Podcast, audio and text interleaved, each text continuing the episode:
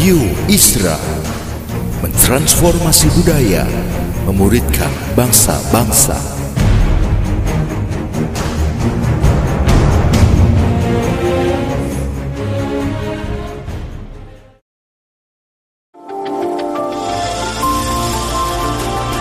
Voice of Pradaim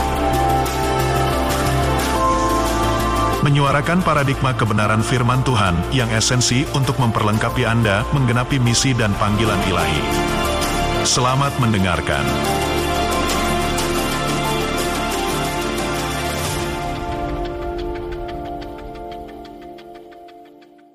Hari ini saudara kita mau sama-sama ya terus mengalir di dalam apa yang Tuhan terus bawa kita dalam minggu-minggu ini.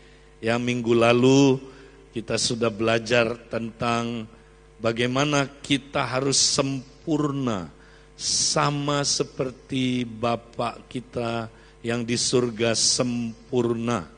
Nah, saudara, itu artinya kita harus punya hati yang bisa mengasihi seperti Bapak di surga. Hatinya penuh dengan kebenaran dan penuh dengan kasih. Nah, ini penting, Saudara. Nah, hari ini kita masih berkaitan dengan topik itu. Kita mau membahas tentang Saudara bagaimana kita terutama sebagai Kristen orang muda kita dapat mengalahkan yang jahat. Nah, dua bulan ini memang kita banyak membahas tentang saudara bagaimana Kristen orang muda bisa saudaraku bertumbuh ya. Nah, ketika kita masih Kristen anak-anak, saudara, Tuhan masih belum izinkan kita menghadapi tantangan-tantangan yang berat. Ya, selayaknya kalau bayi, anak-anak tentu orang tuanya melindungi dia, dia belum siap menghadapi tantangan-tantangan yang berat. Tapi kalau dia udah mulai remaja, udah mulai pemuda, tentu saudara, dia dibiarkan menghadapi tantangan-tantangan yang berat supaya dia makin bertumbuh. Nah demikian saudara yang sudah jadi Kristen orang muda, saudara mulai dilatih, dimuridkan oleh Tuhan. Nah yang Tuhan mau muridkan saudara yang Kristen orang muda adalah bagaimana menghadapi musuh saudara. Musuh saudara itu disebut yang jahat. Nah, bagaimana kita bisa mengalahkan yang jahat? Nah, yang jahat di sini, saudara, itu ada tiga musuh kita. Ya, yang pertama setan disebut si jahat. Kedua, dunia ini ya adalah dunia yang jahat. Dan kemudian saudara yang ketiga adalah keinginan daging kita jahat.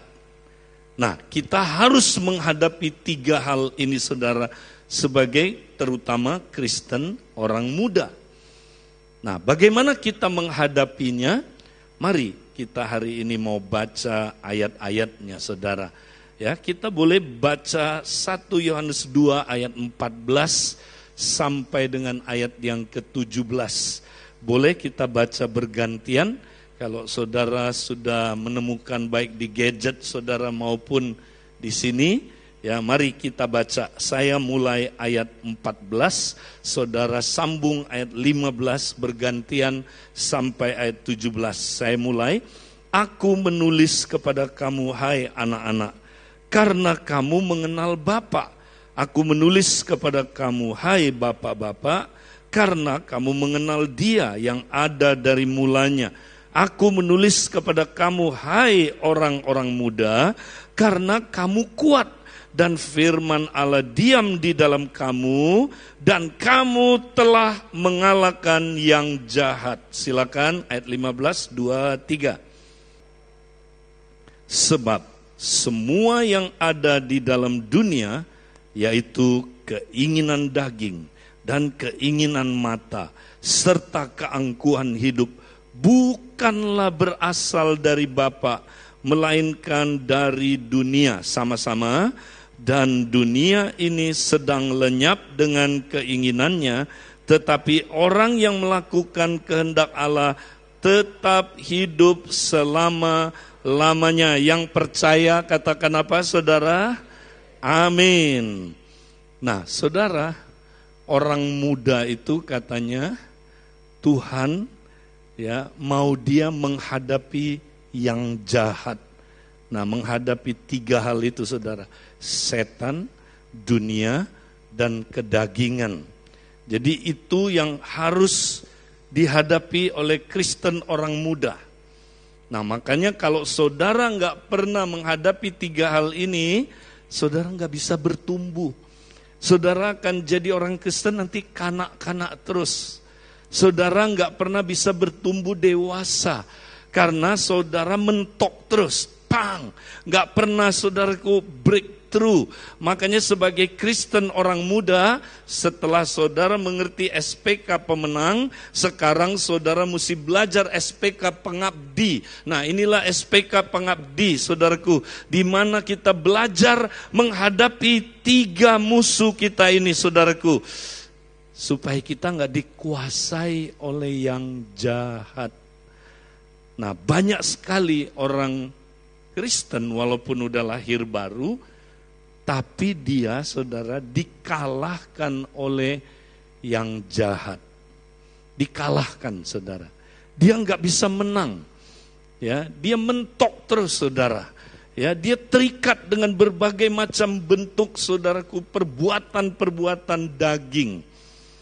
Itu banyak saudara. Makanya lihat, walaupun dia udah ikut SPK pemenang, tapi nanti saudara dia jatuh bangun terus jatuh bangun dalam perbuatan-perbuatan daging. Nah, makanya saudara, orang Kristen muda harus diajar bagaimana menghadapi si jahat ini. Tiga hal ini, saudara. Ya, dia mesti menang. Nah, apakah dia bisa menang? Bisa, pasti ada jaminannya. Ya, karena Tuhan lihat dia telah mengalahkan yang jahat Tuhan punya mata, saudaraku melihat dia, orang Kristen muda itu telah mengalahkan yang jahat. Karena Tuhan sudah rencanakan orang Kristen muda itu adalah pemenang. Ada yang bilang amin? Dia bisa menang. Jadi saudara mesti pastikan dulu, saudara bisa menang. Bilang amin. Kenapa kita bisa mengalahkan yang jahat? Karena saudara, kita sudah tidak lagi diperbudak oleh keinginan-keinginan duniawi. Ya. Nah, bisa ditampilkan saudaraku ya. Satu ayat yang tadi yang baru ditampilkan dulu. Ya, saudara, kita mau lihat satu ayat. Nah, ini dia saudara di dalam Efesus 1 ayat 3 bilang begini, terpujilah Allah dan Bapa Tuhan kita, Yesus, ah sorry, di Efesus 2 ayat yang keempat, bukan satu, saya minta maaf. Efesus 2 ayat yang ketiga, nah saya bacakan aja, ya ini saya salah tadi. Sebenarnya dahulu kamu juga terhitung di antara mereka. Ketika kami hidup di dalam hawa nafsu daging dan menuruti kehendak daging dan pikiran kami yang jahat. Saudara, nah kita mau lihat apa bedanya orang Kristen yang lahir baru dengan orang Kristen yang belum lahir baru. Ah, orang yang belum lahir baru. Oke. Okay? Nah, saya butuh boleh saya minta teman-teman yang udah disiapkan ada enam orang, saya mau minta supaya kita menjadi model di depan ya. Ilustrasi, maju ke depan aja. Mana, ada dua lagi? Oke, ya baik, puji Tuhan. Wow, ini gagah-gagah. Luar biasa. Ini ilustrasi ya, tiga di sini, tiga di sini. Oke, bentuk lingkaran, ya pegangan tangan.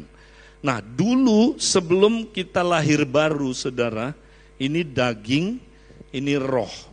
Ya, oke. Dulu sebelum lahir baru, kita ada di dalam daging. Hidup di dalam daging. Tuh, coba tunjukin ayatnya. Ya, dahulu kata Paulus sebelum lahir baru, ya, kita ada hidup di dalam daging. Ini daging ya. Nah, saya dikurung oleh daging, saya diperbudak oleh daging. Kita hidup di dalam hawa nafsu daging. Ya. Jadi ini saudara belum lahir baru begini nih. Ya, bukan cuman saudara ada di dalam daging in the flesh, tapi saudara ikuti keinginan daging. Nah, keinginan daging jalan sana. Saudara ikut. Oke? Okay? Ikut daging ke sana, dia ikut. Karena dia diperbudak, dia nggak bisa lepas, saudara. Nggak bisa lepas. Ini kondisi orang yang belum lahir baru. Puji Tuhan, ya. Bukan hanya katanya apa tadi, sorry Ya, bukan hanya dia mengikuti nafsu daging, tapi dia menuruti kehendak daging dan pikiran kami yang jahat. Pada dasarnya kami adalah orang-orang yang harus dimurkai sama seperti mereka yang lain. Itu Paulus sebelum dia lahir baru. Dia ada di dalam daging dan dia menuruti keinginan daging. Oke?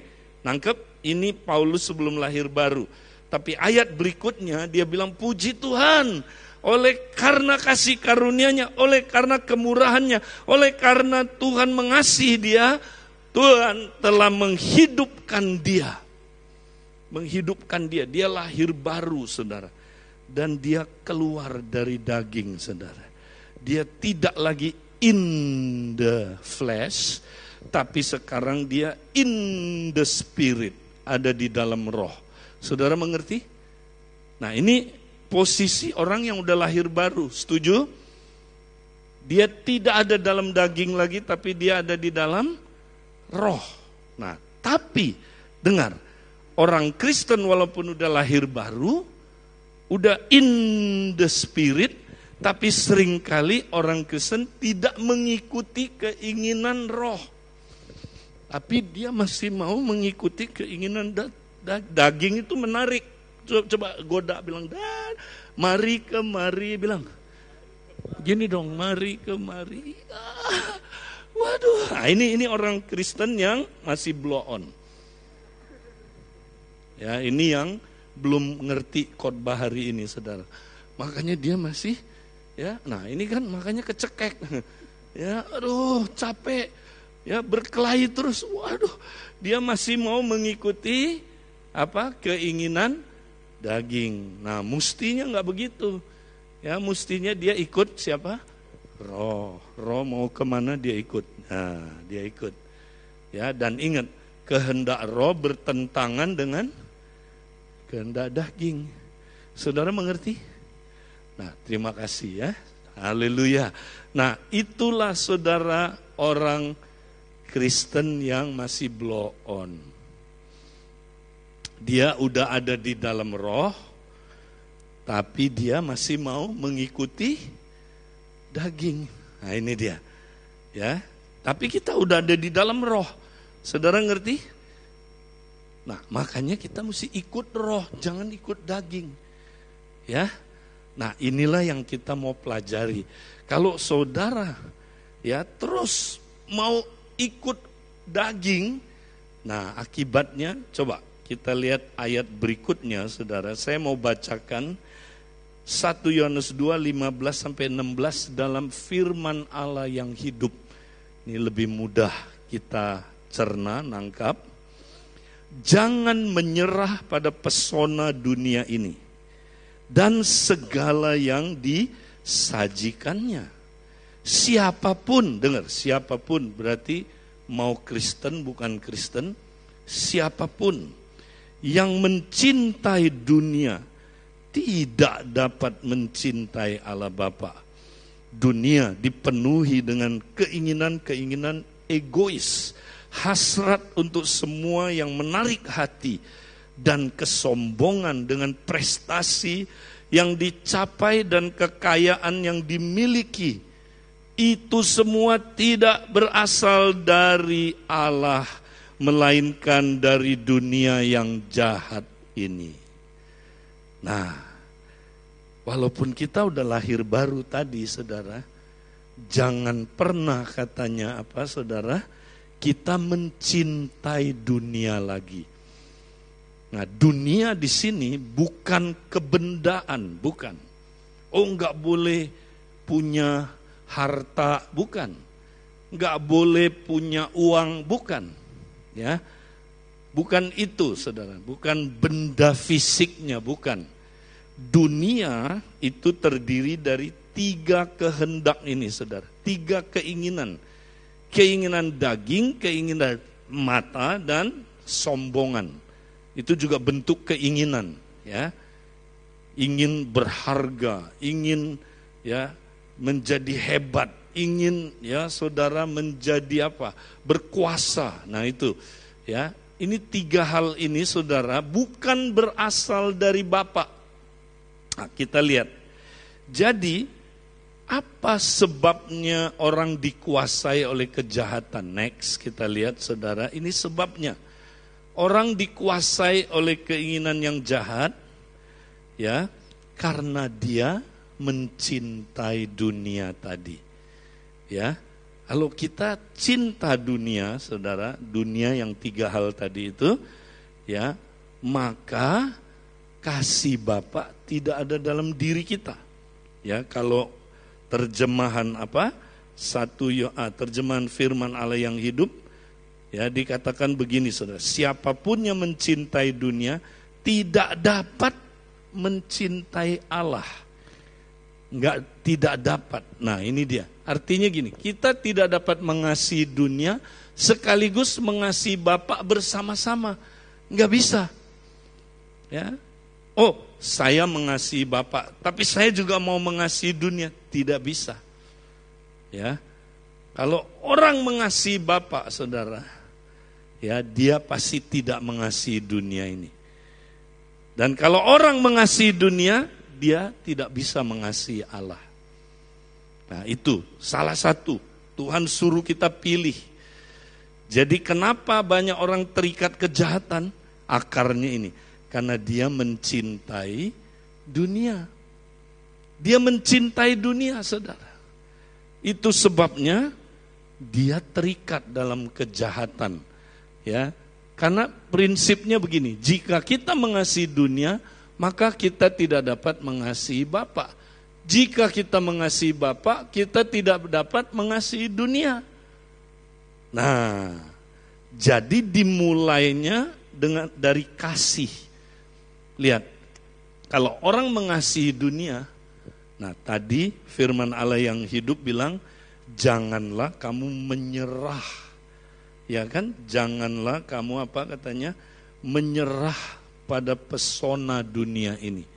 Jadi ya, ikatan kejahatan itu dimulainya dari karena kita mengasihi dunia, apa yang kita kasihi kita akan serahkan diri kita kepada yang kita kasihi itu. Ya dong?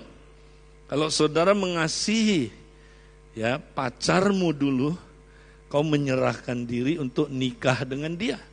Kau menyerahkan diri. Kalau engkau mengasihi dunia ini, engkau menyerahkan diri kepada dunia. Dan semakin kau menyerahkan diri kepada dunia, semakin kau terikat. Nah makanya banyak orang terikat dengan kejahatan, saudara. Ya, dia terikat.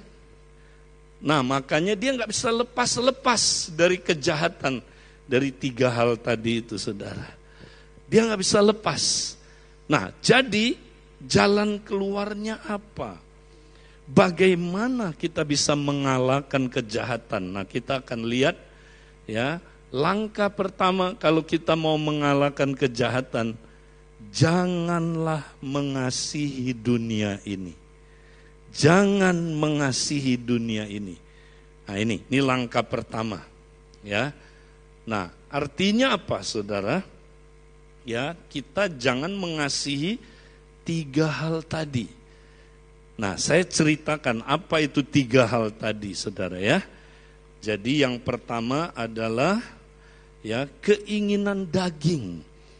Apa itu keinginan daging, saudara? Ya, keinginan seksual yang berdosa. Jadi terus kita ya saudaraku keinginan-keinginan seksual yang berdosa. Kalau keinginan seksual dengan istrimu itu bagus. Kalau nggak ada justru aneh.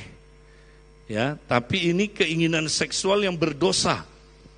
Oke, terikat pornografi, saudara. Ya, terus ingin menginginkan istri orang lain, bayangin hubungan seks sama ya pasangan yang lain bukan pasangan dia, ya. Semua bentuk porno aksi dan pornografi itu adalah saudaraku berasal dari keinginan keinginan daging ya. Apalagi saudara ya ingin makan ingin apa saudaraku makan terus tapi nafsu yang berdosa. Makan gak salah saudara ya makan untuk hidup bagus tapi hidup untuk makan nah itu berasal dari nafsu ini saudara. Ya ada orang makanya makan terus pikirannya lagi ibadah pikirannya makan. Ya saudara wih lagi ibadah begini dia bayangin gado-gado boplo dia bayangin saudaraku kapan ya selesainya ibadah ya? Ih kok kita nggak makan-makan ini? Ya kalau ayat dia nggak hafal, tapi kalau tempat makanan dia hafal, saudara. Cari ayat, saudara, ya, cari kejadian di belakang, cari wahyu di depan. Tapi kalau, eh kamu tahu nggak gado-gado paling enak? Oh, gua bilangin lu gado-gadonya enak. Ya, lu gang sentiong lu lurus aja itu. Gang kedua lu belok kanan. Habis itu gang ketiga lu belok kiri. Nah, ada pohon dondong di situ lu turun, lompat pagar, nah di situ, wih gado-gadonya enak. Apal men, kalau ayat nggak apal. Nah ini ya, ada orang yang begitu saudara, makan terus ya, pelayanan belum maju, perut udah maju, kancing pada putus ya. Nah ini dia saudara, ya ada orang kayak gitu. Nah itu terikat dengan keinginan daging. Keinginan daging juga apa saudara? Ya hidupnya mau nyaman, nyaman terus, nyenengin daging. Ya. Jadi saudara, semua mesti nyaman. Ya. Ibadah mesti nyaman, ya. Rumah mesti nyaman, semua mesti nyaman. Pokoknya yang tidak nyaman dia hindari. Nah ini dia saudara. Itu daging. Saudara jangan pikir itu bukan daging. Makanya ada orang Kristen ibadah itu kedagingan nyaman gak ibadahnya? Ya, kalau nggak nyaman, sorry ya, gua nggak datang. Musiknya asik nggak? Ya, jangan salah-salah dong musiknya. Ya, Aduh, kalau salah diplototin tuh penyanyinya, kurang latihan. Nah, misalnya ini contoh aja, ya, bukannya nyindir, bukan mengingatkan, ya kan, saudara. Kadang-kadang kita, ya, biarin kenyamanan-kenyamanan yang saudara akhirnya membawa kita jauh dari Tuhan. Ya, memang di dalam Tuhan ada kenyamanan. Tapi kalau kita jadikan kenyamanan fokus kita, saudara, nah itu daging. Oke? Terus apalagi? Keinginan mata. Ah, keinginan mata itu keinginan untuk apa, saudara? Ya, menjadi kaya. Keinginan untuk apa saudara? Ya memiliki harta. Ya, jadi itu dia saudara. Nah ada orang saudara makanya kalau punya keinginan ini dia enggak saudaraku menang, akhirnya dia jatuh dalam berbagai-bagai dosa. Ya, berbagai-bagai dosa.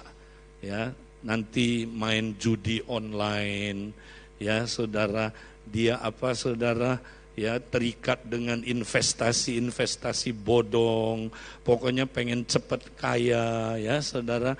Kenapa? Karena akarnya ini saudara, akarnya adalah cinta uang. Oke, itu keinginan mata. Ya, makanya ada orang saudara, oh, pikirannya itu terus duit terus ya kan Sampai memuji Tuhan aja dia beda saudara. Puji Tuhannya dia begini. Haleluya. Aku mau nyanyi tentang dia. Wah karena suka main QQ.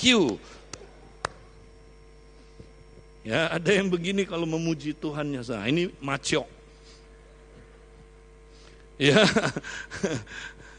ada lagi kalau dengerin khotbah, Saudara, yang diperhatikan coba, yang diperhatikan angka-angka. Ya kan tadi berapa itu Saudara? Wah. Ya, satu Yohanes pasal yang kedua 15 sampai 16. Wih, 15 15 16 pasti keluar ini nanti. Nah, yang ketawa nggak tahu pengalaman nggak saudara. Judi bola ya nomornya keluar karena kalau Pak Edi yang khotbah diurapi angkanya pasti keluar. Ada yang begitu saudara? Ah, itu oh nggak ada ya Pak di sini nggak ada yang ngaku katanya. Ya, nah itu saudara, itu dari asalnya dari keinginan mata. Oke, okay? apalagi saudara. Terus keangkuhan hidup. Nah, keangkuhan hidup itu gini, kebanggaan, kesombongan akan prestasi dia, prestise dia, dan penampilan dia. Dia bangga, ya, dia bangga sekali sama prestasinya. Jadi dia suka cerita. Kamu tahu nggak? Hmm, saya itu, uh, kamu belum tahu, kamu memang nggak tahu sih. Kamu belum tahu saya siapa. Wih, ya. Nah itu dia saudara. Prestasinya, prestisenya dibanggakan atau penampilannya. Ya, gua dong tingginya, ya. Wih, satu meter delapan puluh Ya, gua gantengnya kayak Lee, Lee Hyun Soo. Ya, artis apa itu Saudara? Korea. Ya, kamu apa jelek? Lu kalau ada raja orang jelek, lu yang pertama ditangkap tau nggak? Nah, dia banggain penampilannya, saudara. Itulah keangkuhan hidup. Terus apalagi saudara? Nah, haus akan kekuasaan. Ya, kalau dia ada di gereja, cari kedudukan. Ya, pokoknya dia pengen berkuasa. Ya, terus apalagi saudaraku? Ya, dia ingin apa saudaraku? Pujian manusia. Haus kepada pujian manusia. Makanya kalau nggak dipuji ngamuk dia saudara. Dia ngamuk. Ya, nah saudara-saudara ini ketiga akar itu saudara. Ya, ini kalau saudara nggak menang akarnya, nah saudara akan melakukan perbuatan-perbuatan daging. Ya, nah perbuatan daging itu apa? Ya, nah saya sebut aja. Perbuatan-perbuatan daging sudah nyata, kata uh, Galatia 5, percabulan. Pasti saudara terikat percabulan. Ya, terus apa? Kecemaran, pasti ya. Terus hawa nafsu, ya. Apalagi penyembahan berhala. Sihir, tahu sihir kontrol orang, manipulasi orang. Suami sihir istri, istri sihir suami, ya. Perseteruan, tuh. Berseteru terus. Kompak pecah terus, ya. Nggak bisa cocok sama orang lain, itu perseteruan. Perselisihan, selalu komsel berselisih, pecah melulu, di mana-mana dia berselisih itu perbuatan daging. Ya, terus apa Saudara? Amarah. Enggak menang-menang, marah terus. Dia kalau marah anak istrinya tiarap. Saking ngerinya Saudara ya. Nah, terus kepentingan-kepentingan diri sendiri. Cidra, tahu roh percidraan Saudara. Dia kalau ada pasti menceri, menciderai orang Ya, Pak Edi, saya sih orangnya jujur ya. Ya kamu jujur tapi pedas.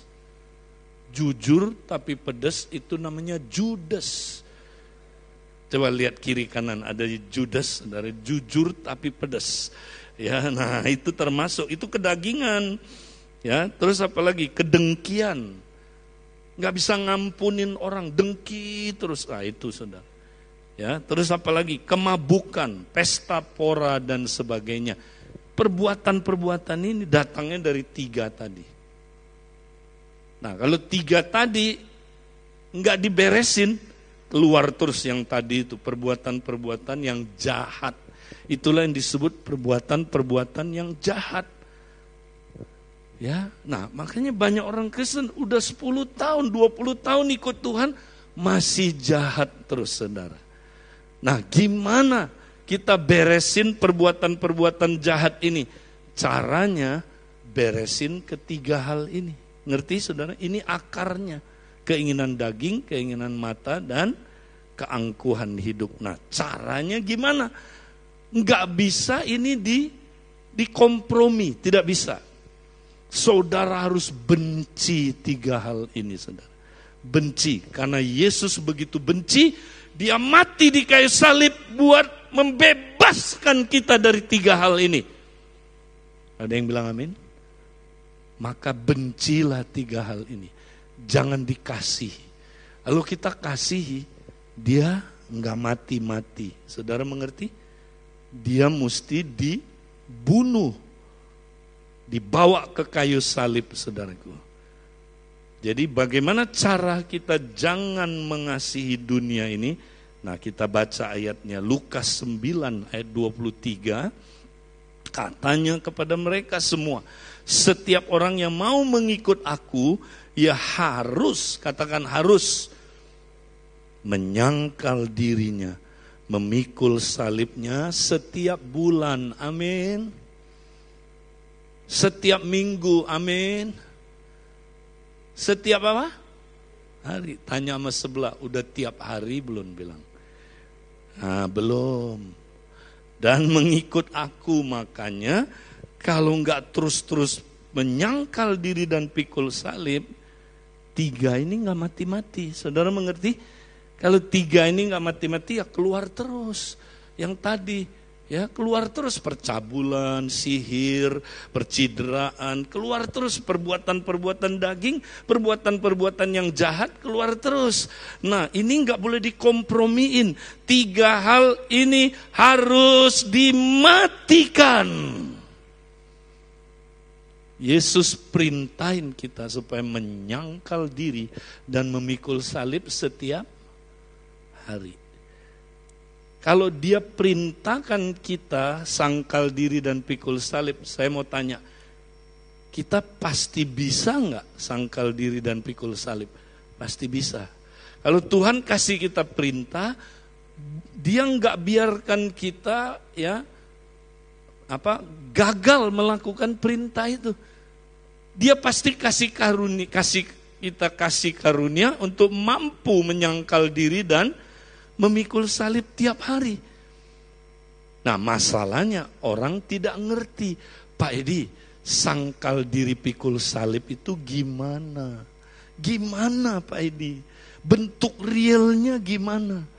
Nah ini dia bentuk realnya. Praktek disiplin penyangkalan diri. Nah kita lagi belajar seri disiplin-disiplin rohani. Ada dua jenis disiplin rohani. Disiplin yang pertama namanya disiplin penyangkalan diri ya dan pikul salib. Nah, yang pertama itu Matius dari Matius 6 ya. Yang pertama yang saudara mesti praktekkan disiplin kerahasiaan. Nangkep? Apa itu disiplin kerahasiaan? Apa pun yang saudara lakukan, jangan untuk dipuji orang. Mengerti saudara? Ya. Nah kalau kita enggak, kita cari pujian malah. Ingat, pujian itu memberi makan kepada ego kita. Makanya orang yang cari pujian, dia nggak bisa mati-mati egonya. Karena saudaraku dia terus minta dipuji. Pujian itu makanan buat ego kita. Jangan mau hidup untuk cari pujian. Yang tadi kan, itu termasuk apa? Keangkuhan hidup, haus pujian manusia, haus kekuasaan. Nah, cara mematikan ini praktek disiplin kerahasiaan. Ego saudara mati nanti. Kedua, praktek disiplin memberi. Ya, nah kita banyak orang Kristen diajarinya salah dalam memberi. Kebanyakan kita diajarin memberi itu supaya dapat lagi. Setuju? Berilah kamu akan dapat. Berilah kamu akan dapat. Itu justru menyenangkan ego. Kita beri bukan untuk mendapat untung. Karena ibadah bukan sumber keuntungan. Ada yang bilang amin? Kalau kita memberi karena kita mengasihi Tuhan. Ya, kalau kita memberi karena kita ya mau menyenangkan Tuhan, Saudara. Nah, memberi yang begini mematikan ego. Memberi yang cari untung menyenangkan ego. Makanya tiga hal ini nggak mati-mati. Tidak mati-mati, saudara. Mari kita belajar memberi dengan benar. Puasa. Nah, praktek saudara. Ya, khususnya saudara yang udah Kristen orang muda, ayo mulai belajar puasa. Ya. Seminggu sekali orang Kristen mesti puasa, Saudara. Ya. Nah, anak Yesus ngajar apabila kamu berpuasa, dia nggak bilang jikalau, apabila. Artinya mereka udah tahu, orang Kristen udah tahu waktu itu puasa itu adalah sesuatu disiplin rohani yang mesti diterapkan oleh semua orang Kristen. Ya, tapi kita enggak, saudara. Coba, saudara puasa enggak seminggu sekali? Puasa. Ya, bahkan orang Yahudi dua kali loh puasanya, saudara. Dua kali. Ya. Nah, ini bukan soal berapa kalinya, tapi yang penting saudara belajar disiplin rohani. Puasa itu saudara deal sama ego saudara. Tidak kasih makan daging kita, tapi kita kasih makan apa saudaraku? roh kita. Ada yang bilang amin? Ya, jadi jangan puasa aja tapi nggak berdoa. Itu namanya puasa doa. Kita mesti doa puasa, bukan puasa doa, bukan puasa makanan rohani. Ya, nah itu praktek saudara. Terus menyendiri dan berdiam diri. Yesus praktek ini, ya saudara menyendiri dan berdiam diri. Nah ini buat apa saudara? Ya ingat ya diri kita saudara itu ya kita itu saudara senang sekali saudara ya punya ambisi kita itu punya ambisi ego kita punya ambisi ya pengen jadi yang the best pengen jadi yang hebat ya pengen mencapai sesuatu ya dengan cepat itu ego kita saudara Makanya ego kita dikuasai oleh ketergesaan namanya. Nah akhirnya hidup kita tergesa-gesa. Orang yang hidup tergesa-gesa nggak mungkin bisa tumbuh, nggak bisa. Maka kita praktek disiplin berdiam diri dan disiplin apa saudara? Ya, menyendiri. Yesus begitu sibuk, tapi saudaraku ketika hari berikutnya Pergilah ia ke tempat yang sunyi lalu berdoa. Nah praktek ini saudara, disiplin silence and solitude. Ada orang saudara, diam tiga menit aja nggak bisa. Benar. Ya, dia kalau doa rame-rame bisa, tapi kalau diam tiga menit langsung gelisah, langsung sakau. Kenapa? Karena dikuasai oleh smartphone, saudara.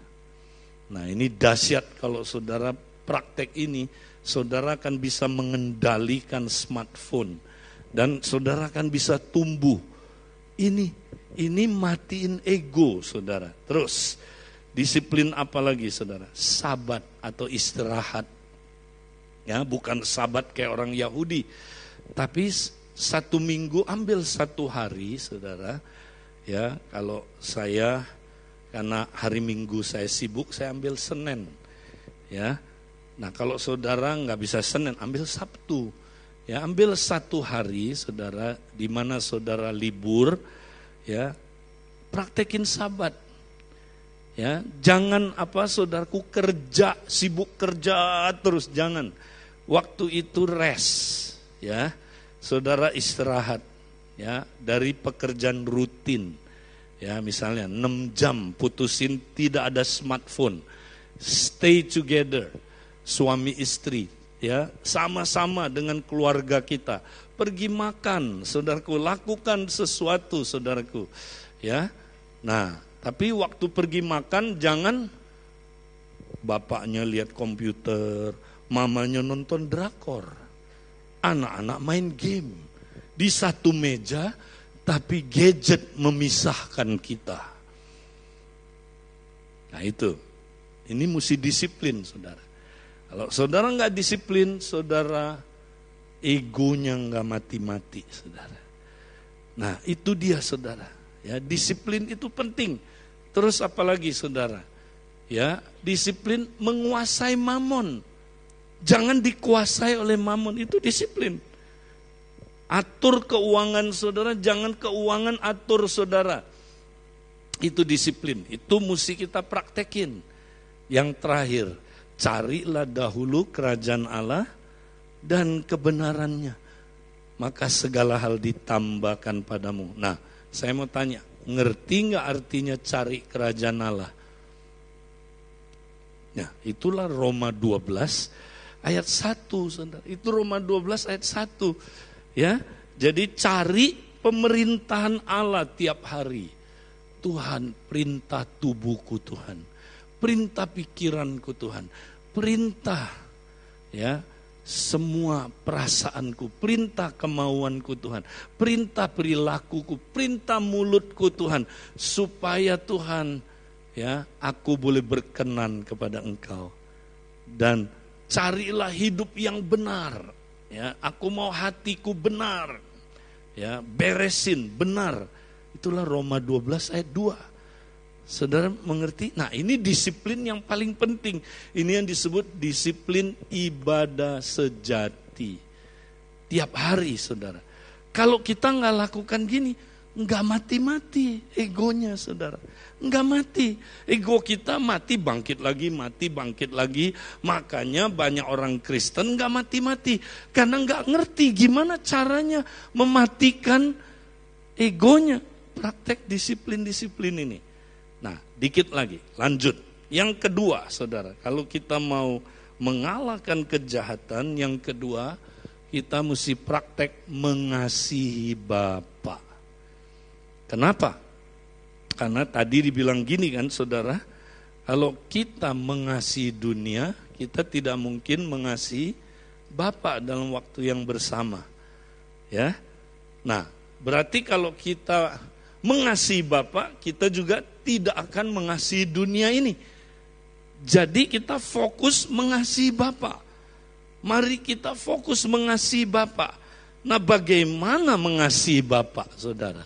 Nah, kita baca ayatnya. Boleh? Markus 12 29 sampai 30. 2 3.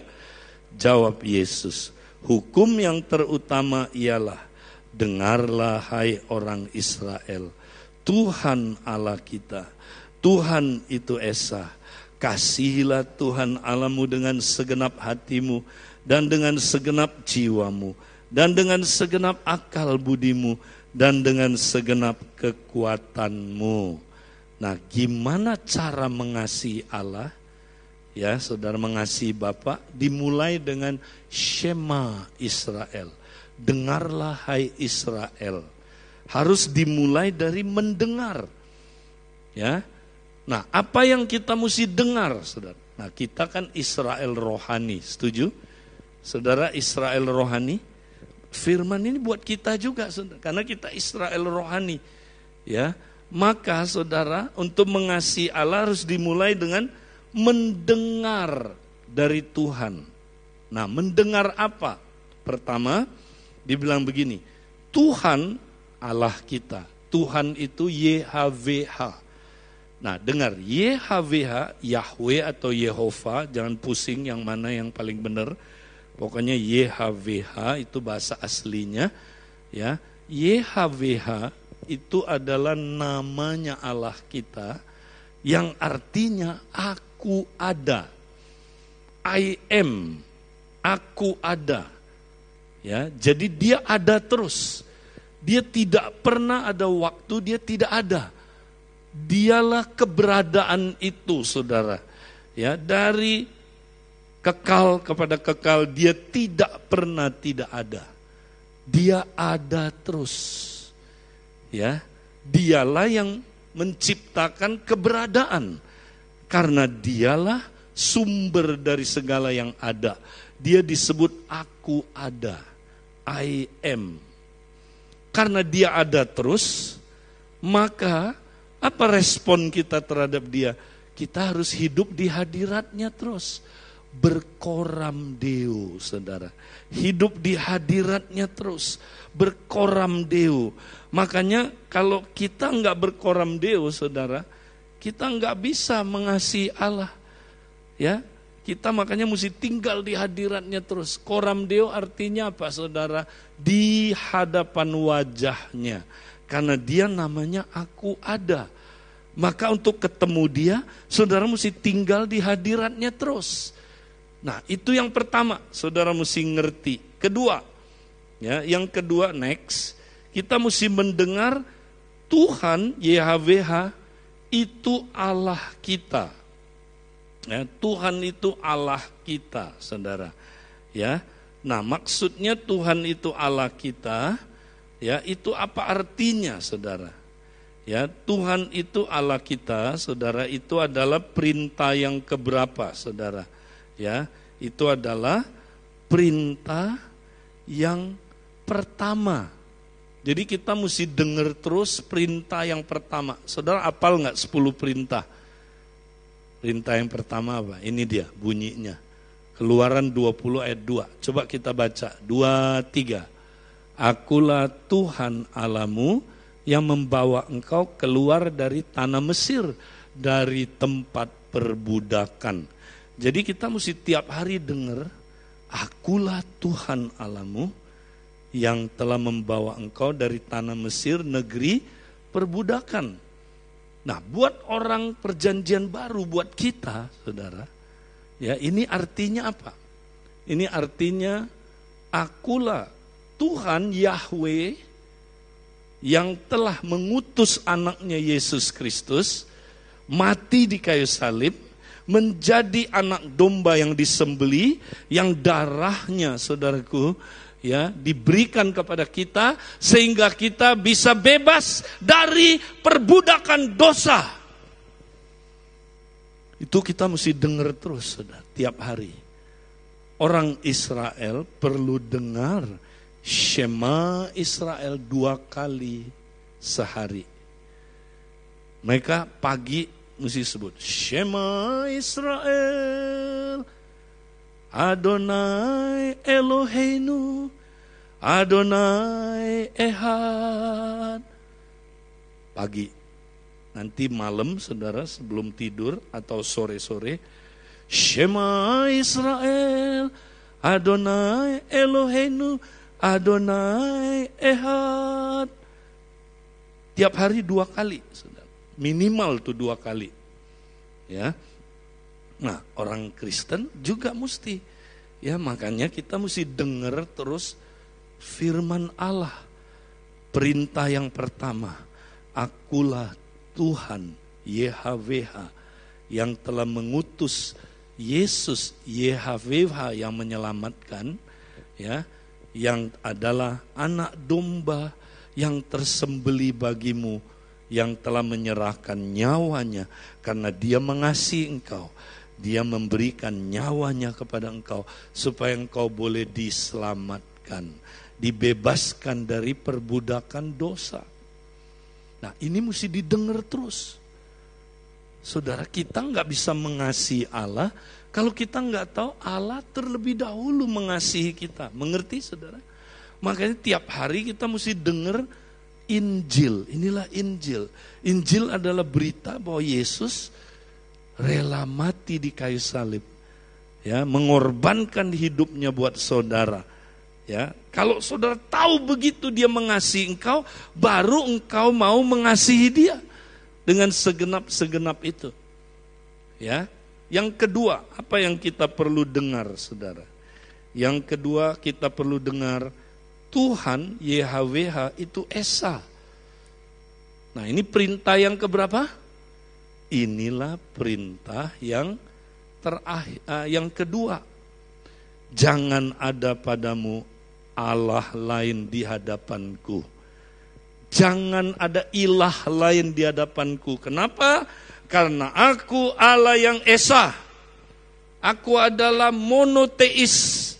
Aku adalah Allah satu-satunya. Esa. Esa itu artinya satu tapi ada tiga pribadi. Tapi kita nyembah satu Allah bukan tiga. Saudara mengerti? Ya, kita nyembah satu Allah maka yang lain bukan Allah, jangan disembah. Wow. Kalau saudara tahu Allah itu Esa, saudara sembah yang lain berarti saudara apa? Saudara berjina secara rohani. Saudara udah punya suami, saudara selingkuh sama laki-laki lain. Gereja itu suaminya Tuhan Tuhan itu satu-satunya, nggak boleh ada perselingkuhan rohani. Saudara tiap hari dengar ini nggak? Kalau dengar dua ini, YHWH itu artinya aku ada, ya YHWH itu Tuhan kita, Tuhan itu Allah kita, YHWH itu Esa. Kalau saudara tiap hari dengar ini terus, baru saudara bisa mengasihi dia dengan segenap hati, segenap jiwa, segenap kekuatan, ya, dan se, apa segenap akal budi dan segenap kekuatan. Jadi, saudara, bentuk wujud nyatanya apa, saudara? Ya ini praktek disiplin-disiplin yang kedua, ini yang terakhir. Nah, kita lihat saudara. Jadi, kalau kita mau mengasihi Allah next, kita mesti praktek disiplin keterlibatan. Nah, ada dua macam disiplin. Tadi pertama untuk matiin ego, kedua untuk nerima dari Tuhan. Ya, ini disiplin kita terima dari Tuhan. Koram deo, Saudara. Makanya kita mesti praktek koram deo. Nah, nanti Saudara caranya gimana? Jangan takut, Saudara. Ya, nanti ke depan kita bisa ikut di ABA TV ya. Semua kompak boleh belajar Saudara, disiplin-disiplin ini ya. Itulah SPK pengabdi. Saudara ambil satu disiplin di kompak, bahas itu, praktekkan itu, saudara. Mana yang saudara belum praktekin? Koram deo praktekin, ya. Kemudian disiplin apa lagi, saudara? merenungkan firman. Gimana cara merenungkan firman? Supaya kita makan betul makanan rohani. Kemudian apa saudara? Saling memberi makan dan minuman rohani dalam komunitas. Nah gimana saling sharing di kompak, saling sharing ya di dalam komsel saudara. Kita mesti belajar itu. Ya, karena waktu kita kumpul kita saling memberi makan dan minum. Nah, kalau orang nggak pernah koram deo, merenungkan firman, saling memberi makan, nggak sehat dia. Dia nggak mungkin berbuah. Yang terakhir, saudara, kita lihat dikit lagi. Jadi disiplin rohani membuat kita saling tinggal dengan Kristus. Ya, nah lihat Disiplin tinggal dalam Kristus itu disiplin penyangkalan diri. Ya, yaitu kerahasiaan memberi, puasa, menyendiri, berdiam diri, sabat, cara memandang, penundukan diri dan sebagainya. Ini kalau kita tinggal dalam Kristus. Kalau kita nggak praktek disiplin penyangkalan diri, kita nggak bisa tinggal dalam Kristus. Tadi kan, barang siapa yang mau mengikut aku, dia harus menyangkal dirinya setiap hari dan mengikut aku. Kalau dia nggak sangkal diri, dia nggak bisa tinggal dalam Kristus. Orang yang nggak sangkal diri, dia nggak bisa ikut Yesus. Dia suruh Yesus ikut dia. Wah gawat saudara. Orang yang tidak sangkal diri, diri itu independen, tidak suka. Ya, connect sama Tuhan. Dia sukanya independen. Makanya diri mesti disangkal. Baru kita bisa tinggal dalam Kristus. Tapi cukup enggak? Satu lagi saudara. Kita perlu disiplin keterlibatan. Kita membiarkan Kristus tinggal dalam kita. Nah, ini apa Saudara? Disiplin koram deo. Koram deo itu kita tinggal di hadiratnya. Seperti pohon yang membiarkan daun-daunnya disinari dengan sinar matahari, saudara. Sehingga terjadi fotosintesis. Kalau kita tinggal di hadirat Tuhan, saudara, kita diberi sari kehidupan oleh Tuhan. Ya, kalau kita merenungkan firman, itu carang lagi makan makanan rohani dari pokoknya, saudara. Kalau kita, saudaraku, praktek apa? Ya, ibadah raya, ibadah komsel, ibadah kompak itu kita lagi makan dan minum dari pokoknya. Jadi jangan pikir ibadah raya ya itu enggak penting. Ya, jangan pikir saudaraku ibadah komsel, ibadah kompak enggak penting. Itu penting kita makan terus. Nah, kalau kita tinggal dalam Kristus, Kristus tinggal dalam diri kita. Pengen tanya kita pasti berbuah enggak? Pasti berbuah nggak? Pasti. Pasti kalah nggak kejahatan tadi? Pasti. Mati nggak tiga keinginan itu? Mati. Pasti. Nggak usah ngeden. Berbuah itu nggak usah ngeden. Saya dengar banyak kesaksian selama pandemi. Orang cerita sama saya, Pak Edi, saya berubah karena praktek disiplin-disiplin rohani ini. Ya, saya praktek disiplin menyangkal diri, saya praktek disiplin keterlibatan. Kak Edi, dua bulan aja, saya udah nggak onani. Wow. Dua bulan aja, saya bebas dari pornografi Pak Edi. Dua bulan, saya udah nggak marah-marah Pak Edi. Gak usah ngeden, kalahin kejahatan itu. Praktek ini saudara. Nah, Mari kita mau. Siapa yang mau mengasihi Allah, saudara? Saudara mau mengasihi Allah? Makin kita mengasihi Bapa, makin kita tidak mengasihi dunia ini. Ada yang bilang amin? Karena itu mari kita praktek mengasihi Allah. Mari kita bangkit berdiri, saudara. Nah, ada sebuah lagu yang diciptakan oleh istri saya, ya. Kita mau nyanyikan lagu ini, saudara. Ya, Apa pun yang kita alami saudara, Tuhan mengasihi kita. Karena itu mari kita mengasihi dia.